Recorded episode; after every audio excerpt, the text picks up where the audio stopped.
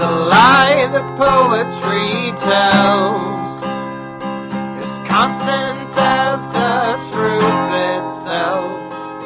Without the lies and the false beliefs, where would we be? Where would we be? Welcome to the State of the Theory podcast. I'm Hannah, And I'm in India. and we are your theory doctors. Welcome back. Hello. Hope you all are well. How are you?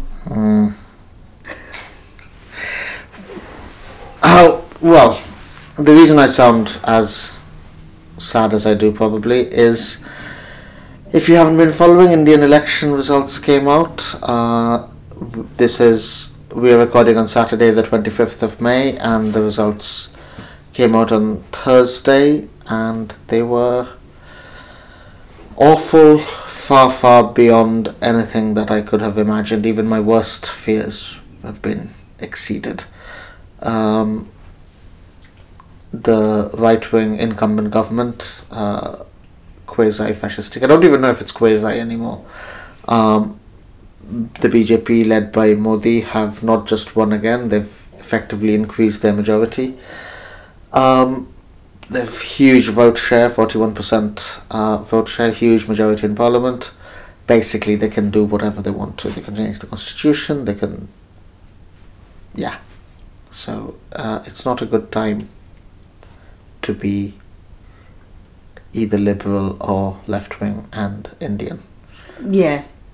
Or a minority in Indian. Or a minority in Indian. Yeah. Um, we started the podcast a year, year and a half after uh, after the Indian elections that brought Modi to power Yeah. in 2014. And then our the, the kind of politics of the podcast, I think, for the next year were around a lot of it was around Brexit and Trump, around those particular democratic Yeah. processes. Um, and Modi has come up, and Modi's government specifically has come up a number of times. We talked about demonetization. Um, we've also talked about uh, maps and cartography in education in India. We've talked about um, healthcare. Um, but we haven't ever done an Indian election episode because it hasn't yet come up. We talked, I, you know, I, I think I said the other day that we're kind of on a seesaw because Yeah. Indian elections happen and then we we go a year and a half and then American elections happen and for the last couple cycles now this is the state of things for us. Yeah. Um, it's from afar, of course, because I'm geographically distant, but I'm also emotionally distant. Obviously, India and the subcontinent more generally are have have been a kind of key aspect of my education and my research, and so of course I feel Yeah.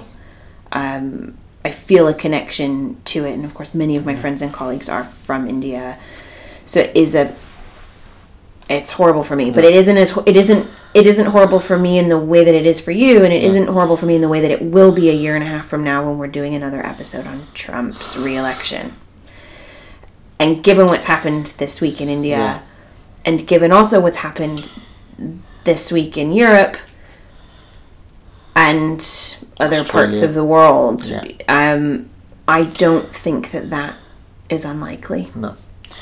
Um, and I guess part of what we are trying to do in this episode, there, there, are a number of things we could do, and some of which we will do. Uh, but we we want to do as best as we can, given the mental state we are in at the moment, to, to try to understand quite what happened in India, what happened in terms of this election, what has happened to the left in India, uh, and maybe do a kind of cross national Trump Modi uh, comparison in terms of what it means for the various ways in which the nation states have either transformed or not transformed, uh, and and how might one critically analyze the phenomenon of the the far right that has a democratic mandate. How can we analyze this without uh, either minimizing the huge levels of pain and suffering that it will cause to lots and lots of people, or on the other hand, not lapsing into a kind of uncritical adulation of the nation state as it was before this takeover of the far right. Yeah. Right, that that's what we are sort of loosely trying to do uh, in in this episode. Yeah. There's something. I mean, I think methodologically we're we're dealing with a time question, thinking about the past, thinking about the contemporary moment, and then thinking about the future, and where the the nation states of which we are members sit Yeah. in how we conceptualize them and, and how we think about them in terms of, of time and history. Um, So do I think Yeah. we should. So we've talked about Modi. We've talked about the BJP. Yeah. You've definitely given some background. I think one of the nice things about our organic podcast is it's grown very slowly. So I think we probably have some listeners who haven't actually listened to Mm. Some of our older episodes on uh, Indian on the BJP. I think maybe if we give a, a bit of background um, to Modi, to the BJP, to the the framework of the elections in this particular campaign, um, and some of that, it might help to contextualize for people who may not may not be as familiar with India as, as we are. sure. Do, do you want to start? I think maybe you should probably. Um, okay, so, um, and of course, this is a narrative, and there are lots of ways in which this narrative can be challenged. Uh, and and if I say anything that you feel is needs contextualizing or needs more nuance, then just interrupt. Um, I guess one one of the things that characterizes the development of the Indian nation state since independence in 47 is a kind of centrist verging at times between center right and center left uh, political hegemony uh, ruled by the the Congress Party, the Indian National Congress, which was one of the key figures in in the fight for liberation, fight for independence, and then post independence becomes the sort of almost default party of government for close to 50 years. In, in more or less close to 50 years. There were batches here and there when when opposition parties won but generally speaking that's the the tradition. It's the it's uh what we can describe as sort of Nehruvian India Nehru being the first prime minister of independent India it's it's a a, a set setup where uh you have a, a belief in a secular, supposedly secular, supposedly non-communal, non-casteist uh, government which believes in the the possibilities of a planned economy. So there were five-year plans in a in uh, in a system sort of borrowed from a Soviet-style planned economy. You there is a, a commonality uh, or narrative of communality rather where all the various different parts of India with all the different languages, different customs, different foods, different religions, so on, can sort of come together uh, in in order to create this uh, this India of which we are all part. Um, so it was from the very beginning a kind of combination of uh, at times benign, at times less benign social engineering that interpolates all of all of us into sort of citizens of the nation and nationals of the of the of the state, um, along with a, a belief in government funded nationalized industry, nationalized services, that kind of thing. Uh, the first big sort of nationwide really the first big challenge to this um, this mode of governing this mode of looking at India as, as as and considering what India could be I would date it to the, the early 90s uh, 92 being a particular uh, particularly important year. We've done an When- episode on on this year, Yeah. 1992. uh, when uh, the Babri Masjid, the mosque which uh, supposedly was built by the Mughal Emperor Babur, uh, is in, in a town called Ayodhya in northern India, which is also supposedly the birthplace of Ram, who is an Indian, uh, a Hindu deity, He's- demigod. Yeah, he wasn't. He wasn't real. He didn't live. He didn't live, but but particularly Orthodox Hindus believe that He did. He, did, and he was born there. Uh, and ninety two marked uh, the moment when, in an entirely organized way, the political forces that are now in power uh, destroyed them, demolished the mosque. Uh, that la- that piece of land has been contested since then. Uh, the demolishing of the mosque resulted in nationwide riots. Uh, there have been periodic riots and acts of genocide uh, in various states since. Uh, and the years since, from 92 to, to today, has seen a more or less uniform, again, a couple of blips here and there, but a general, generally uniform trend towards the uh, the decimation of Congress as a as a national force, political force, and the rise and rise and rise of the the the Hindu nationalist movement.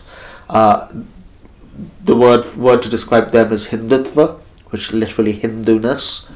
Uh, there are multiple different parties, multiple different organizations that come under this uh, this umbrella. Uh, sometimes uh, sometimes referred to as the Jan Sangh, uh, but the, the the most prominent political party uh, in in this movement is the BJP, which is the head of this this alliance that is in power now. Have be, have been in power f- uh, for the last five years as well. NDA, the National Democratic Alliance, uh, and they will. I mean, s- some of them will say so explicitly, some of them will not. But it is a a, a hideously toxic combination of straight down the line neoliberal, uh, pro corporate economics with a particularly virulent form of Islamophobia, a particularly militant, muscular approach to relations with Pakistan, for example, uh, stoking fears about Muslim takeover of India, uh, and uh, a more or less explicit demand f- to, to change India from an officially secular state to a Hindu state, a Hindu nation. Hindu Rashtra is the word they use. Uh, this form of Hinduism is not just Islamophobic, though it of course is. It is also suspicious of other religious minorities. It is deeply casteist, so it believes in putting the, the Dalits, the lower class, the lower caste in their, in their place.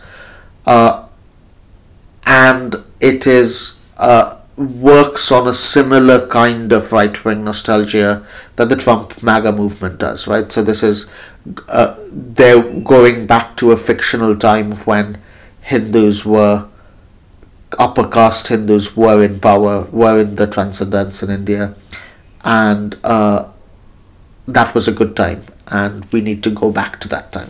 There's a purity element as well. There's Yeah. Um, there were explicit that Hindu nationalism emerged as one of many forms of nationalism during the late colonial period, Sure. the late the late empire. So it, it's um, the the philosophical basis for it goes back to the really the early 20th century Yeah. um, and kind of the turn of the century. Yeah. And it emerges as a critique of the Congress Party Yes. at the time, which be- Yes. which became, of course, the dominant party in negotiations in the last couple decades of the empire. but and, and, and I guess this is one of the one of the points of contention that we, we, we need to establish here, which is the national narrative is that from the late nineteenth century colonial period to the to the nineteen nineties, it was more or less a fringe movement. Right? That's mm-hmm. the national narrative. Yeah. Uh, oh. And it's It's not though, I mean, it? it's not. I mean, it, it is in the sense of winning elections or not winning elections. But so if you That's- think about, yeah. I mean, if you use that that same criteria, Yeah. the Muslim League, which Yeah. eventually becomes the other key player in 1947 in terms of partition, also wasn't winning elections. Yeah. And so the Muslim League, at the same time, ha- in terms of its positioning Yeah. in relation to the Congress Party and the and the British colonial government, Yeah.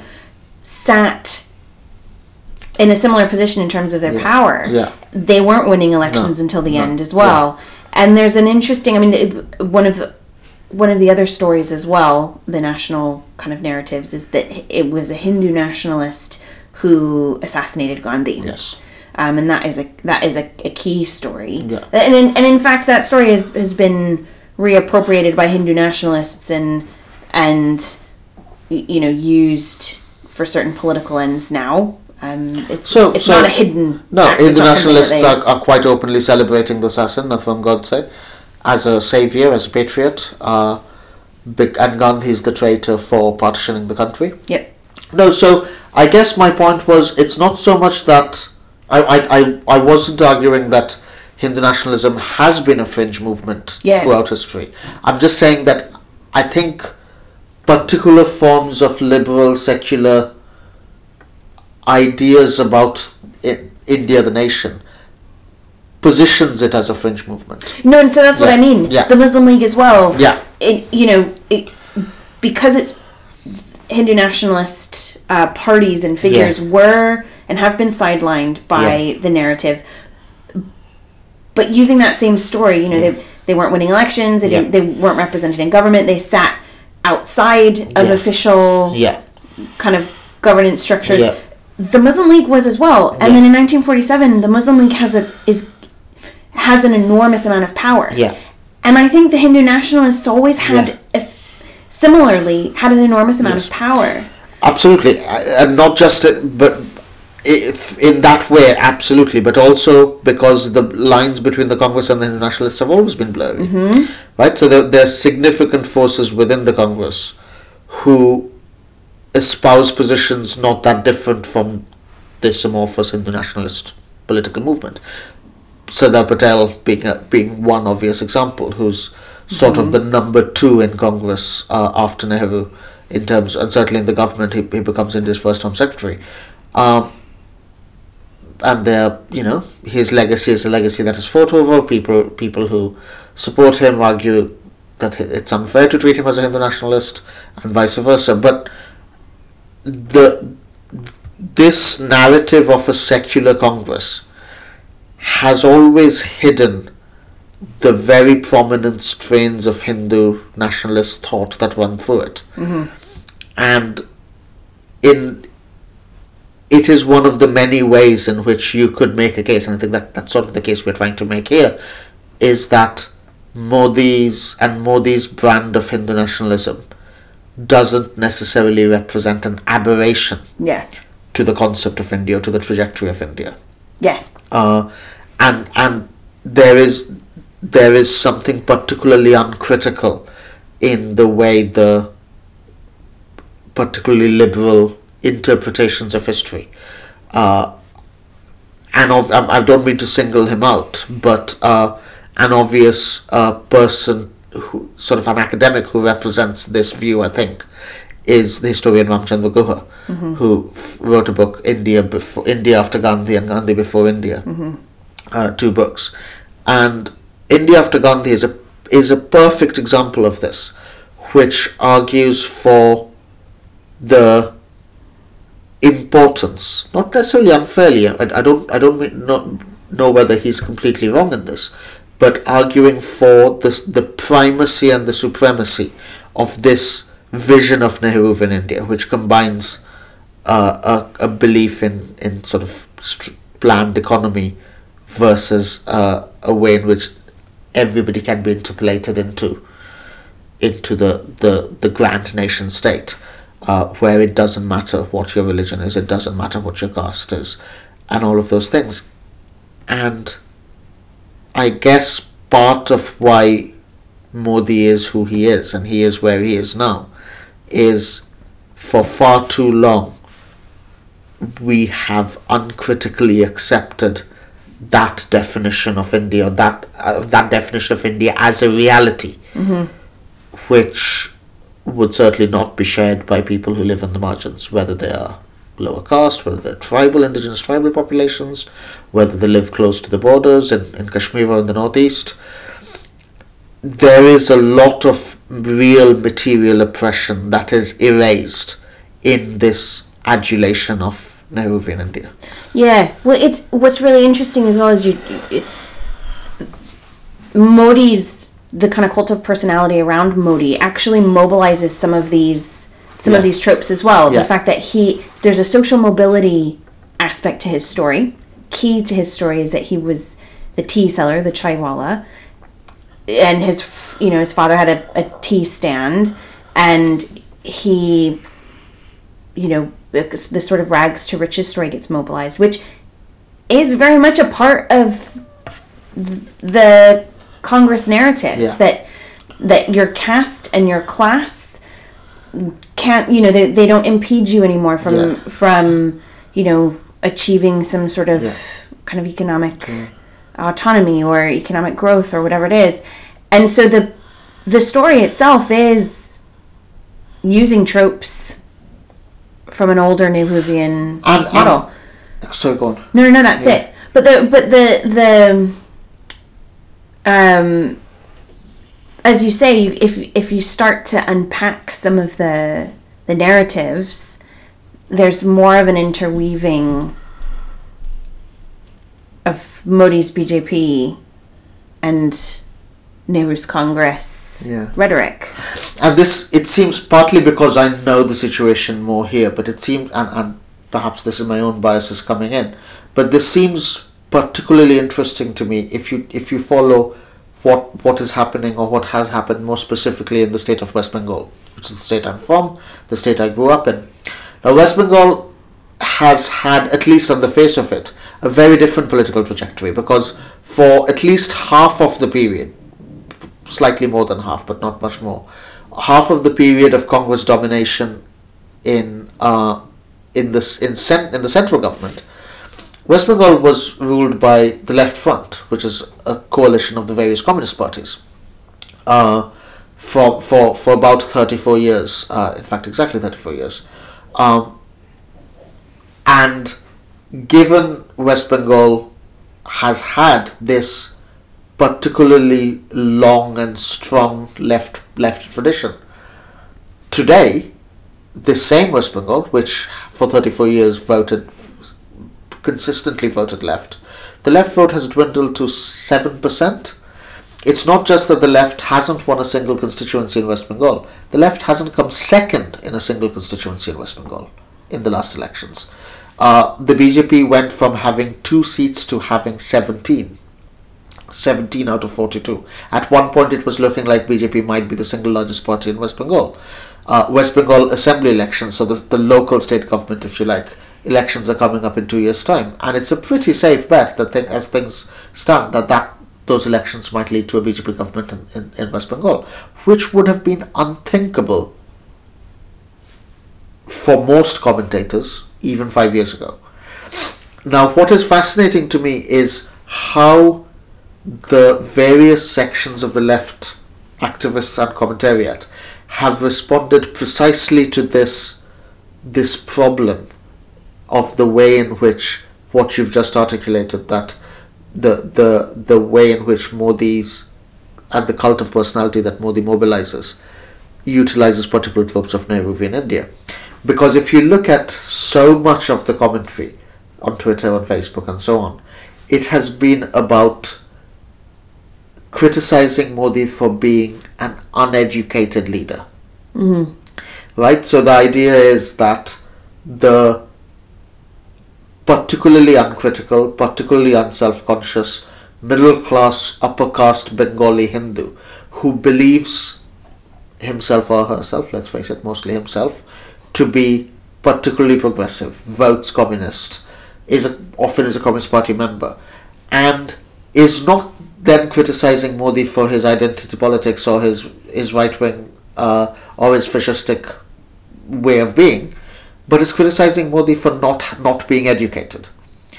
Is not criticizing Modi's supporters for being hooligans and thuggish and violent, but criticizing them for not being Bengali. Mm-hmm. Right, a lot of the rhetoric has been, you know, I was I, I was there, I heard them, they were only speaking Hindi, they're not Bengalis.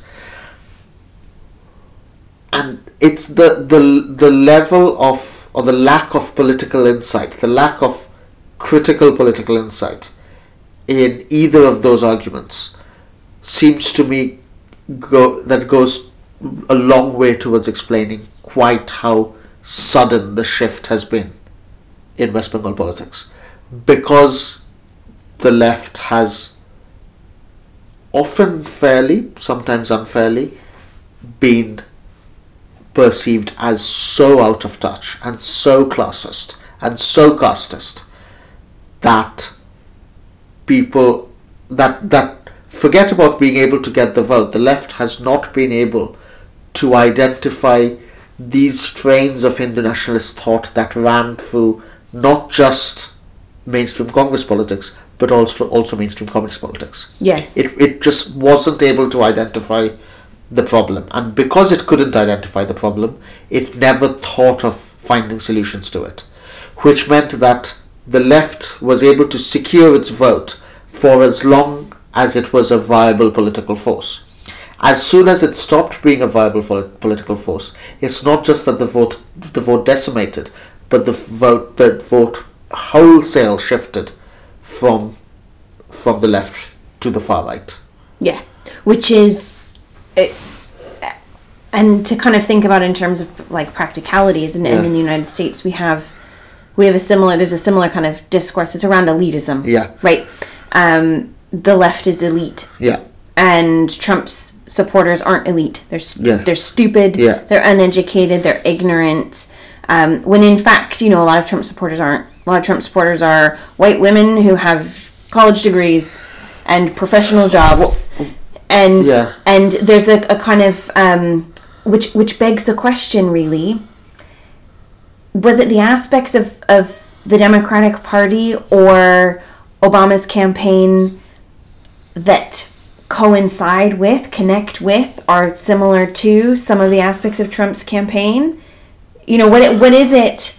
And a lot of it has to do with identity. yeah It has, and it's it's a it's both a national identity and a smaller scale identity, and if that identity is is connected in part to fear, fear of people who are poorer than you and who will try and undermine your own wealth or position, fear of people who are historically underrepresented in elite institutions, taking your place in those institutions, fear of outsiders taking your jobs, you know, whatever that is, there's a, a kind of liberal fear of things like affirmative action, and there's a conservative fear of things like uh, economic immigration, you know, in scare quotes, Yeah, right? yeah. Um, and ultimately, if the BJP is more successful than the leftists in speaking to that fear, it doesn't really matter which party Yeah. does it. It's It, it reminds me a little bit. Was it was it basket of deplorables? The Yeah. Hillary Clinton phrase. yeah, the deplorables. and, and that that that encapsulates this, right? Yeah. Where the when the the mainstream left, whether it's the Democratic Party and, and the Communist Party in India, and I'm not saying those two occupy the same position on, in, in the ideological spectrum, they obviously don't, but they went through these particular moments or these particular modes of discourse. They fit a particular narrative of elitism. Now, that's not to say Modi isn't elite. Of course, Modi's elite. He's spending huge amounts of money uh, raised from his corporate cronies on obs- obscene personal wealth in terms of uh, spending hundreds of thousands of rupees on clothes and jackets and coats and stuff. So it and you could make the same case about Trump and Yeah, Farage and the all, golden- gold curtains yeah, yeah, yeah, all of that. Um, but I think, and the the reason why I think it matters more is it's not so much that the left today is elite and out of touch. That's that's too easy an explanation. It's not that that's not there aren't elements of truth in there, it's it's more a sense of what the left wing vision of this of society and nation is, and who has historically been allowed in that. Um, before we started, I played you a video Yeah. of. Um, we'll we'll include the the link in the description. It's. Uh, I mean, essentially, you'd call it a propaganda video, right? It's a public Yeah. service propaganda video uh, of a song. I believe the song and the video were both commissioned specifically to go out on state TV. So this is uh, the the epitome of Nehruvian India, what the, the kind of nation we were describing. Uh, it's uh, dates from 80s. I remember it as a child. It would be broadcast on, on state state television. Uh, the song, uh, the, the words of the song, Mile sur mera tumhara banega sur hamara, which translates as Your tune and my tune together will form our tune. Uh, and the video depicts people from the entire re- reach of India, right? From geographically, from all the different parts of India and all the different languages, singing the same thing again, uh, culminating in a sort of national anthem, national colours, national flag. A kind of vision of this we are all in it together.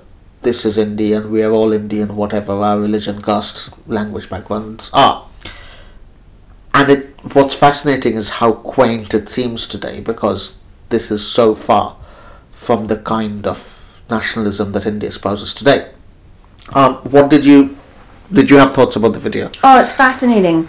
I mean, the the I think what we're kind of we're dancing around a concept here because you and I are so f- familiar with it. Yeah. Um, but that is the nation. Yeah. And what's happening, and what has what is always sort of happening, given that we live in a nation state system. Yeah. Is a contestation over what the nation is. Yeah. Um, and who gets to be a part of it, and the um, the values of of the nation, and a lot of that is wrapped up in identity and emotion. Yeah. Um, and the th- it's it's fascinating because you told me to watch it to the end. Yeah. And then I looked I looked at it and it said it's six minutes and Yeah. eight seconds long, and I was like, we're we're gonna watch this to the end, okay?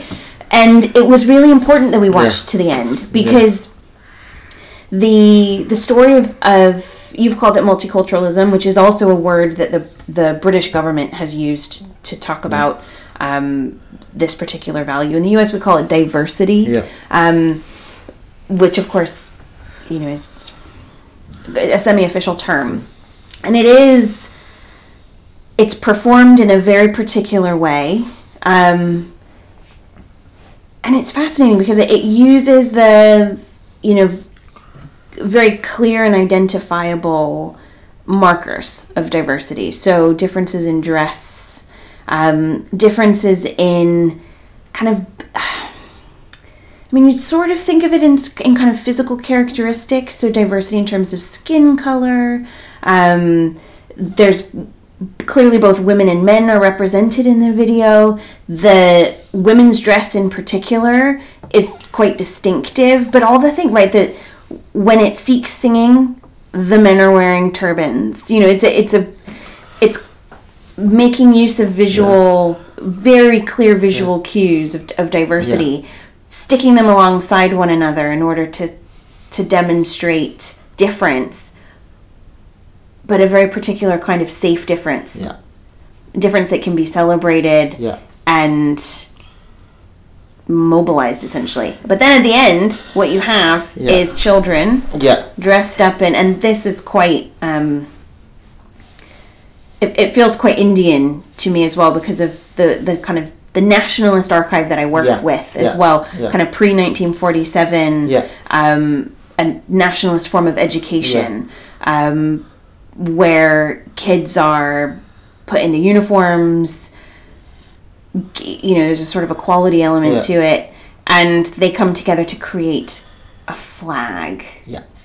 kind of like um Yeah, I mean, there's it's aerial photography that that they do, and um, and then they they make the Indian flag together, and as soon as that begins, the music changes to sort of nationalistic, National patriotic um, version of Yeah. the national anthem Yeah.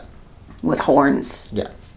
And this is all really familiar to me. It's very nostalgic because it reminds me of the kind of the kind of India that I knew as a child, or, or what I thought was India as a, as a child. And there are, you know, we, you use the words multiculturalism, you use the words diversity. Both of those are are clearly appli- applicable. India, India's sort of motto at the time was sort of unity and diversity, right? That's the that's the phrase that kept kept being used again and again and again. Uh, of course, there's something quite sort of in terms of vocabulary. There's something quite fascistic eh, of in terms of the way these various lives are being brought together to to to form a totalitarian whole, right? You Yeah. you you are all you will all be part of this nation state, and it is through music and videos like this that that you get co-opted into the, the, the project of, of the nation state. Um, on one level, the, the version of nationalism that we have today is, is diametrically opposite to that. Right? Apparently, on, on, on the superficial level, um, the version of nationalism we have in India today isn't unity and diversity. It's get let's get rid of diversity as, as much as possible. Let's kick the minorities out, force them to convert to Hinduism.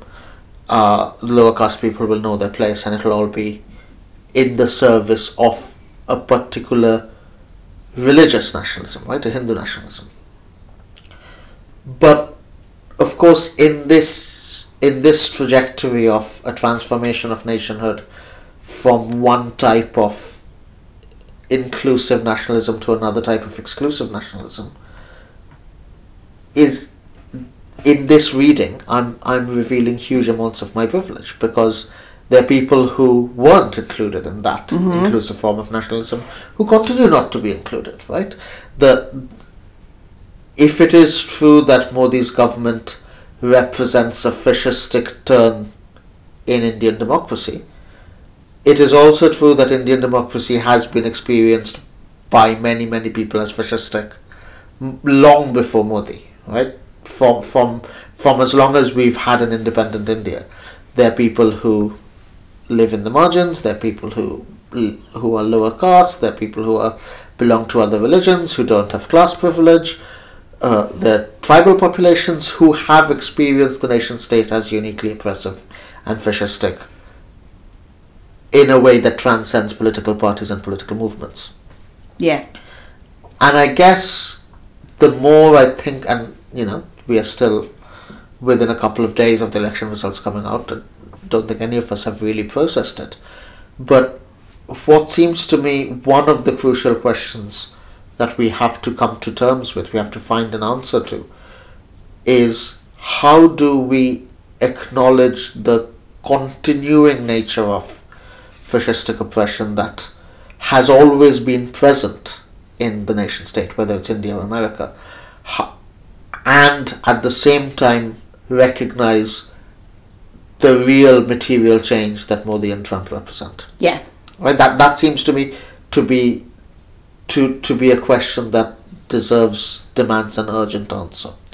Right? How do we recognize the violence that is inherent and implicit in the kind of nation building mon- video montage that we were just talking about while recognizing that there is a difference when that violence gets gets made explicit Yeah, yeah, because the United States, I mean, in the U.S., a lot Yeah. of uh, a lot of black activists Yeah. have rightly said, you know, look at our history. Yeah. American history is is fundamentally one of institutionalized slavery. Yeah. Once institutionalized slavery was finally outlawed, um, a new form of oppression was put in place in many southern states called the you know the Jim Crow laws, segregation. Um, state sanctioned and enforced segregation. Um, that you know, of course, is overturned in 1965 Yeah. after many many decades of uh, of activism um, and hard work, and then a couple of decades in which there's a real concerted effort on the part of a lot of different groups of people Yeah. to create a state that's less fascistic and less kind of um, driven by white supremacist agendas.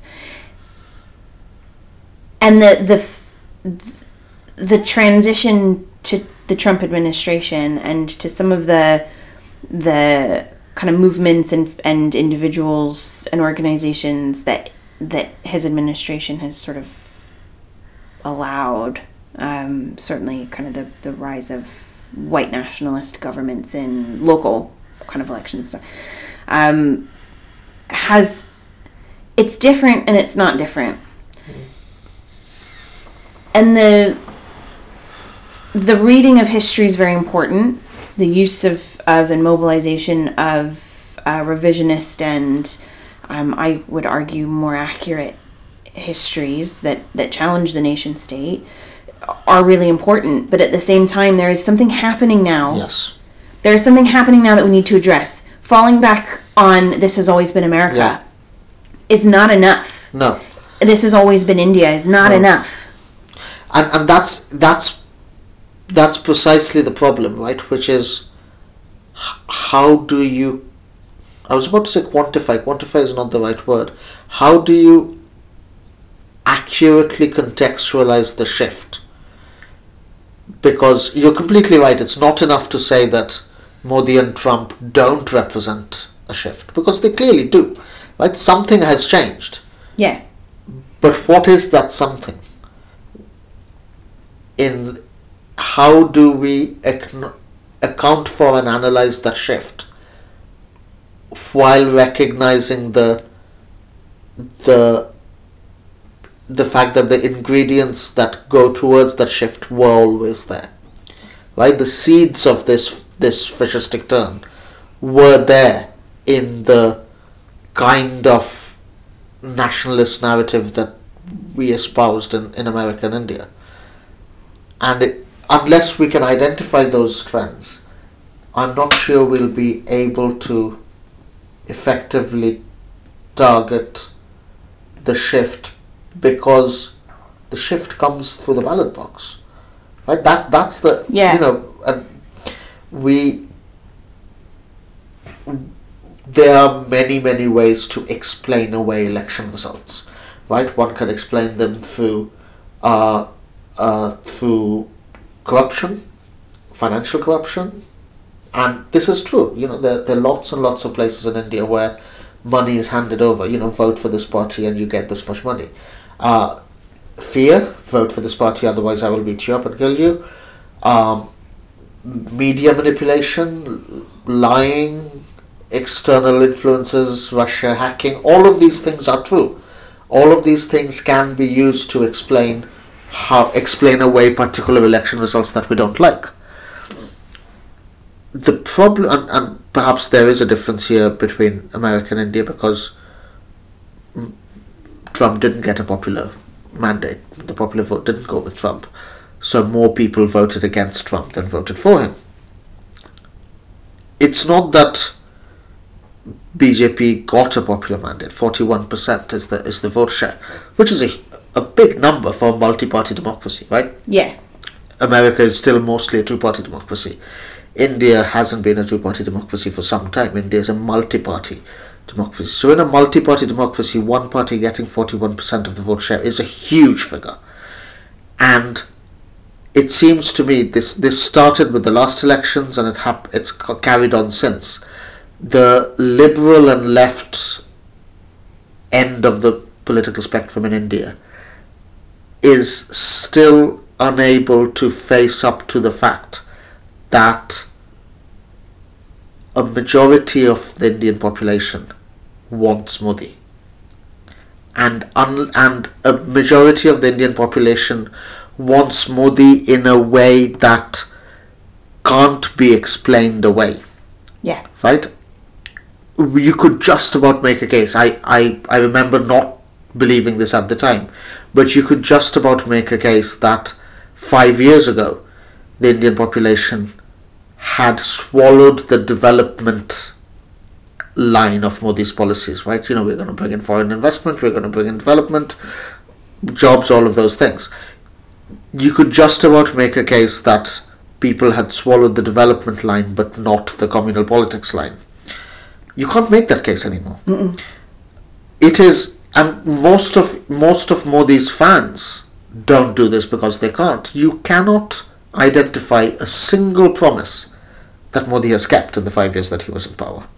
We've spoken about demonetization before on our on our podcast, where the Modi government overnight said money isn't money anymore, leading to actual people dying. Like you know, Yeah. people literally died because of demonetization.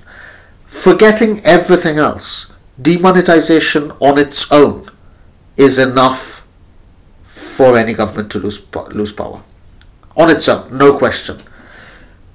So the fact that, given the government's record of, for the last five years, such an overwhelming proportion of Indians voted for Modi again, it seems to me that the only way we can explain it is to say, is to admit, it's a big admission to make, is to admit that for a large section of upper caste Hindus, they are prepared to go through any amount of inconvenience, any amount of trouble, in order to win the prize that they really want, which is a Hindu nation where minorities have either been reconverted to Hinduism or banished, and an India where the lower castes know their place. Yeah. Right now, unless we can we can admit that that for a large proportion, if not a majority of, of the Indian electorate, that they see this as a good thing. They see a war with Pakistan which might destroy Pakistan as a good thing. They see Muslims in India as a threat. They see uh, lower caste and farmer resistance as a threat. They want a world where the hierarchies with the upper caste Hindu at the top as a good thing. Unless you recognize that, unless you recognize the force of belief that says, I don't care that you have made me poorer, I don't care that my life is harder, these are sacrifices worth paying for achieving the greatness of the nation, the greatness of the Hindu nation. How do you fight that? Yeah. It's similar in the United States. And there is a as you say there's many ways of explaining Trump's victory and it's it wasn't the development story, it was the economy story, it was Yeah. the jobs story, right? There's Yeah. the the one of my kind of like favorite moments of from a, a Trump uh, debate Yeah. was when he said when he was asked about his economic plan and he said you already know my economic plan. It's jobs. Yeah. and then he just kept repeating the word jobs over and over and over again. You know a lot of people were unemployed and needed work um, and needed work of a particular type. And so that was the story you know that it, that is is the story that is still told you know. Um, employment adequate employment that isn't just about making money and being able to feed yourself, but employment that makes you feel some sort of satisfaction or have some sort of connection to the other people that you work with, right? This Yeah. is the sort of story that gets Yeah. sold. But I, and uh, you know, there are a lot of Americans that are that are, are saying Yeah, that's not what happened. yeah, That's not what happened. There is a decent amount of the population, a certain number of people, that, and this is key, people that people that you might like, people that you are related to, people that you went to school with, people that you grew up with, people that you respect um, and enjoy hanging out with, who genuinely believe that the United States should be primarily a nation for the descendants of white settlers from Europe. Yes. And that is, as you say, a really painful admission for a number of liberal white Americans. Yeah. But the question is, it, the question too is, you know, what do you do with that? Because one of the things that has happened is a lot of people who do recognize that that's what's happened. Yeah. So, and in the in the UK as well, a lot of people do recognize that that's what mobilizes some of some of the Brexit vote. Um, and people who do recognize it then say, well, yes, fundamentally, what's what's going on here is racism. the response you get from the people that you're talking about is, but I'm not racist. Not all of us are racist. and the then the the third response, if you like, or the response on top of that is whether or not they're racist is beside the point. They voted, and we need to Yeah. honor the vote. Right? Yeah. We need to respect the vote. Um, and this is said. I've I've said it before. They're sort of like the so much of the debate seems to be people shouting the same thing again and again at each other in a way that I find really unhelpful because I don't know if either side is right wrong. Right? So in the context of Brexit, you go one side goes we voted there was a referendum we need to respect the ref- results of the referendum and you know if the remain side won then you wouldn't be arguing this anymore would you like yeah probably like you know if i'm honest with myself if in the 2016 brexit referendum the remain side won would i want the leave side to shut up probably Yeah. yeah. So I can I have a certain amount of sympathy with that argument. There's another side of the argument that goes, well, this is clearly racist, and one we don't have to respect the results of a vote if it's racist. Like, yeah, it is racist. And neither side gets to the answer about what do we do about it. Right? So if we use Brexit as an example, if there was a second referendum tomorrow, would I be happy? Yes. Would I vote to remain? Yes. Would I be happy if the Remain side won? Absolutely. But so much of that of the the the people's vote campaign, who the the people who are asking for a second referendum, act as if that's that then solves everything, and it absolutely doesn't. Right? This the the the monster that has been let out over many many years. Some of this is to do with Brexit, but but much more before about demonizing immigration is not going away.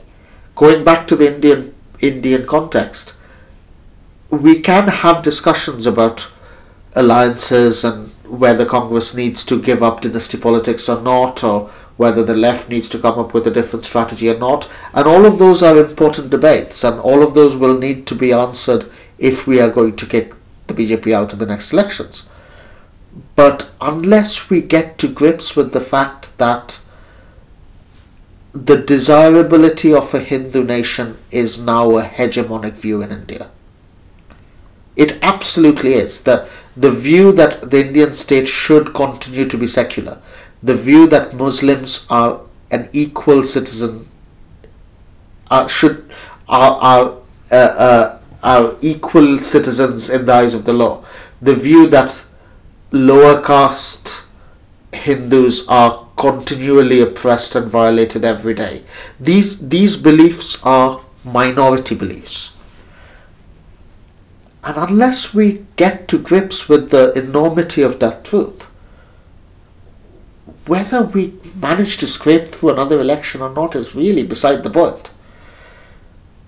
Do you see what I mean? Like Yeah. if, if if you, you, we started by saying how you, you would not be surprised if Trump wins in 2020. Neither would I. I wouldn't necessarily be surprised if a Democrat wins. Yeah.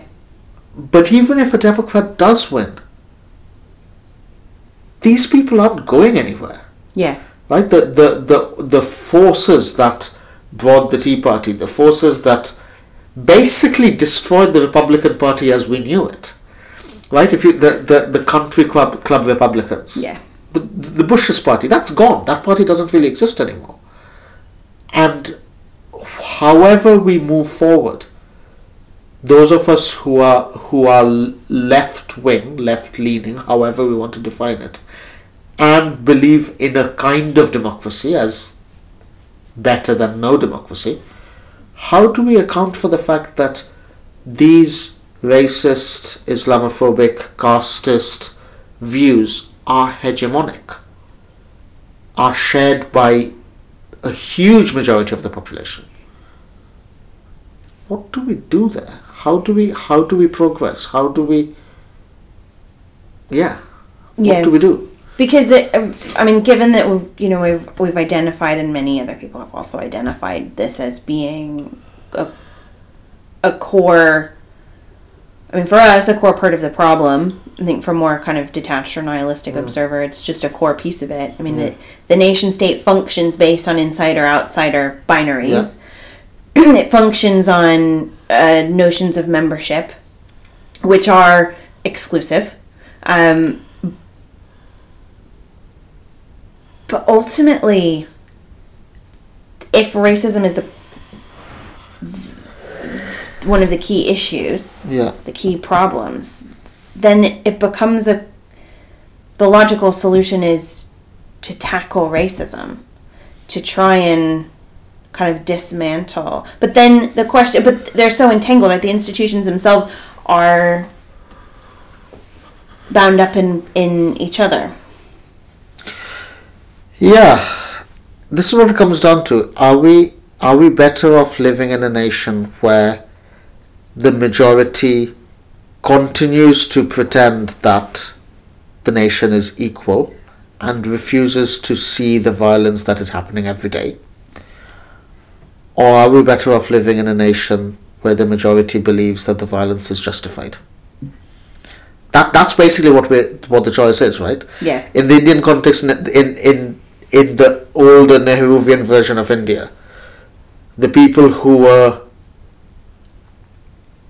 in the center, the people who weren't marginalized, could carry on believing that the the the egalitarian nation state that they had aspired to had been achieved, and were blind to the huge amounts of direct, and indirect, structural, systemic violence that was all around them. Now, a majority of Indians believe that the violence that they see around them is justified, is desirable, Yeah. because it is better for the nation. Um, you could make a similar case between sort of, I don't know, the difference between sort of Clinton era Democratic Party and Trump Republican Party, right? Where this sort of, um, you know, don't stop believing in tomorrow, whatever the Clinton line was, the, the song was. Yeah. Yeah. Yeah. Um, Blair Britons, Blair's things can only get better in Britain. You know, a, a belief that the nation is moving forward. There's there's new hope, and we're all in all you know part of the same nation, and we're all pulling in the same direction. And things like racism and sexism and homophobia and, and prejudice and violence are a thing of the past. And of course, these moments were always experienced by many many people as violent but the people who experienced those moments as violent are so much more terrified now. Yeah. right? Like muslims in india today like who knows? I can't i mean it's difficult for me to even imagine if i the, given how scared i am of what's about to come how scared must you be if you are a lower caste person if you're a muslim if you you know Yeah, yeah. In the U.S. currently, um, currently reproductive rights as well as LGBT rights, specifically around trans trans healthcare, um, rights for trans people in employment, that kind of thing. Um, people are scared actively, you know, in a in a way that they they say they, they used to be scared, they're more scared now. And what do you do if the tools of democracy are no longer yours to wield because so much of the majority seem, at the very least, to be beyond persuasion? Yeah, they're using the tools of democracy Yeah. specifically f- for those ends. Yes. So where do you go then?